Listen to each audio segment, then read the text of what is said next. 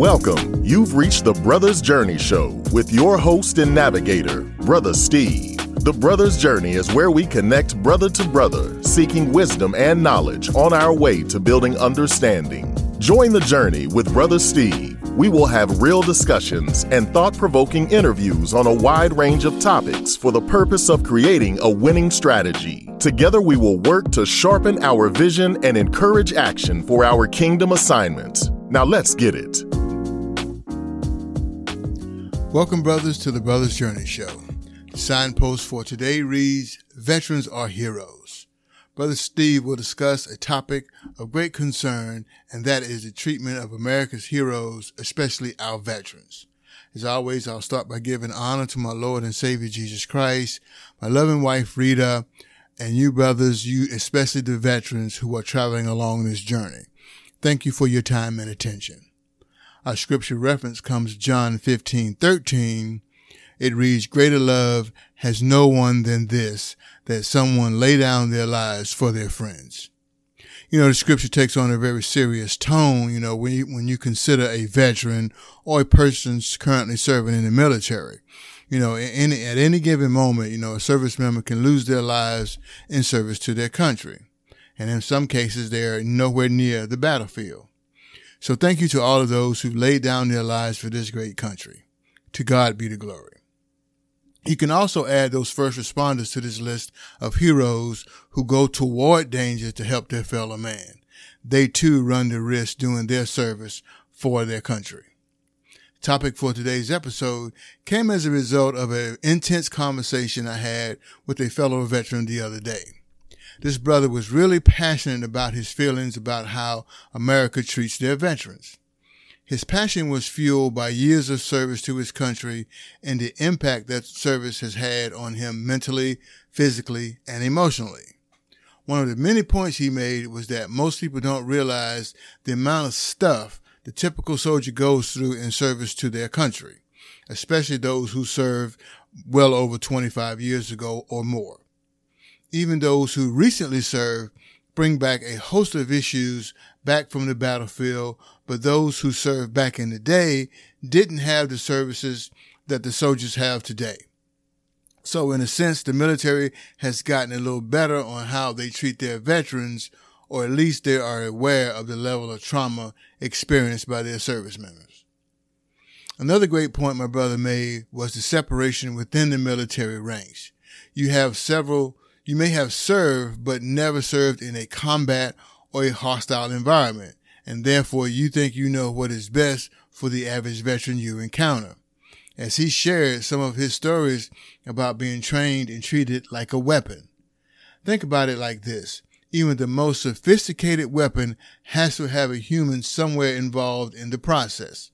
If nothing else, at least pulling the trigger, clicking the mouse, or whatever even that can cause a level of trauma on a soldier having to execute that order. I can remember a Navy friend telling me his feelings of having to push the button to launch a missile and then to read the report of the number of casualties as a result of that missile strike. That had an impact on him. My brother said he was trained to kill and, and, and took an oath or as he passionately stated, he was sworn in, but was never sworn out. So it really bothered him when someone in the VA system tries to handle him and then those treat him with little or no respect. In some cases, they are some cases playing with fire. As a veteran, I never was assigned to a combat unit or for the most part assigned even close to an area of conflict, but I do know what the brother is talking about. I can recall being stationed overseas and we were having combat drills, or at least I thought they were combat drills. But when one of the leaders called me into the tent and gave me an M16 with the red stripe around the clip, which indicated live ammo, that kind of changed my outlook for my military service. To myself, I was like, wait a minute. I didn't sign up to the Air Force to shoot at anyone, and I really didn't sign up to be shot at. I'm just here to get out of Packlet and hopefully, you know, make something out of myself.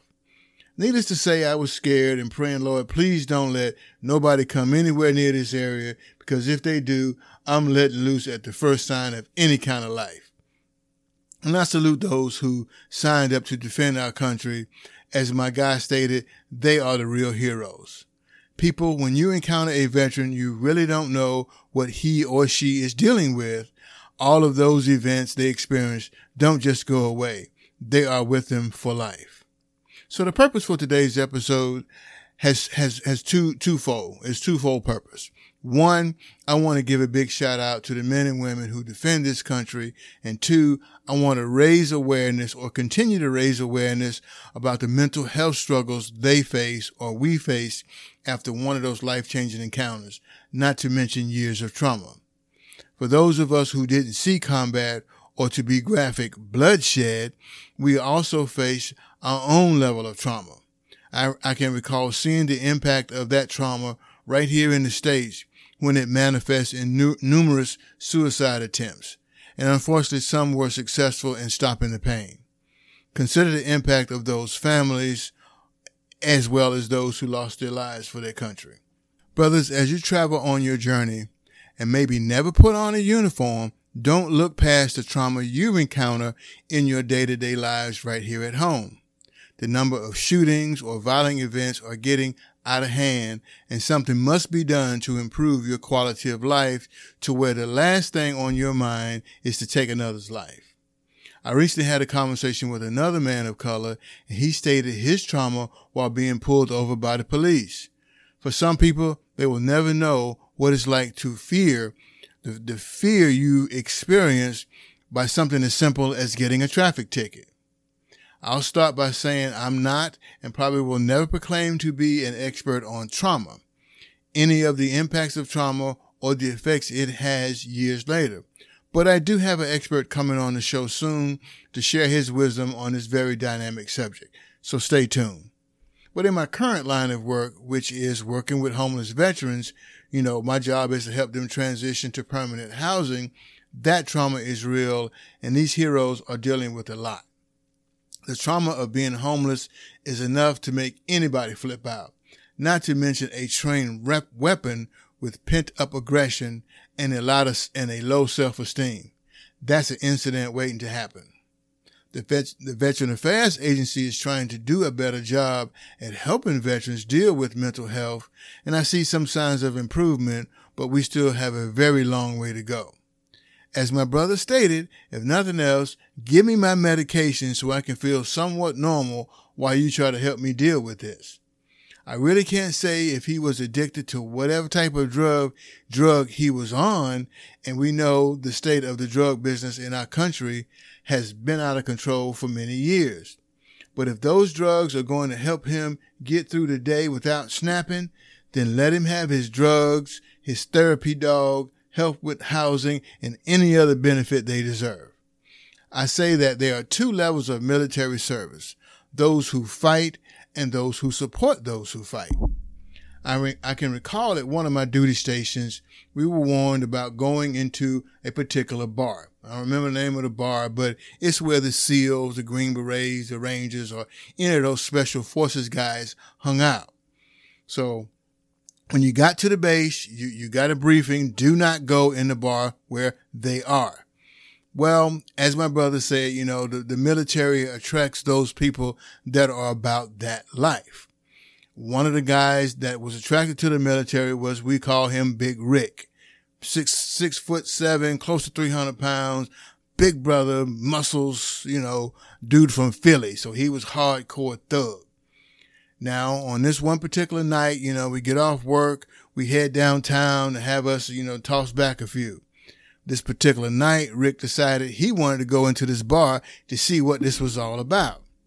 Soon as we hit the door, it was four of us. Soon as we hit the door, you know, it was like in the movies, you know, the, the music stopped and everybody just looked at us. And we was like, uh oh. So myself and I don't know who, who the other guy, but we backed out of the bar just kind of backed right out of the door. And Rick was saying, nah, I'm going to at least get me a drink. Well, the, the, before I backed out the door, I noticed a lot of under men's drawers hanging from the rafters in the bar, kind of like decoration. I was like, okay, what was that all about? Before I could back out, the story is, or as the other guys that stayed in there with Rick said, it was the smallest guy in the bar came up to Rick, asked him a question, Rick's response wasn't accurate or maybe didn't know the code word or whatever. And then all of a sudden, before he knew it, this guy had whipped out his knife, hit some kind of special forces move and cut Rick pants and drawers off and throwed his drawers over the rafter. Well, of course, you know, Rick being the thug that he is, he ain't going down without a fight. So we heard a bunch of commotion and we ran back in.